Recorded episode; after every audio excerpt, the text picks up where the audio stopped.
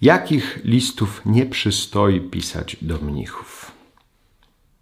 Ewagrysz mówi właśnie, jeżeli piszesz do mnichów list pełen pochwał, to ich narażasz.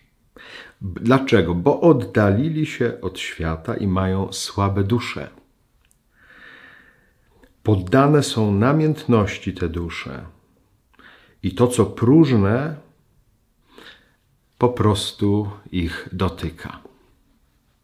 Czasami są bezbronni wobec próżności, żyjąc na sposób mniejszy.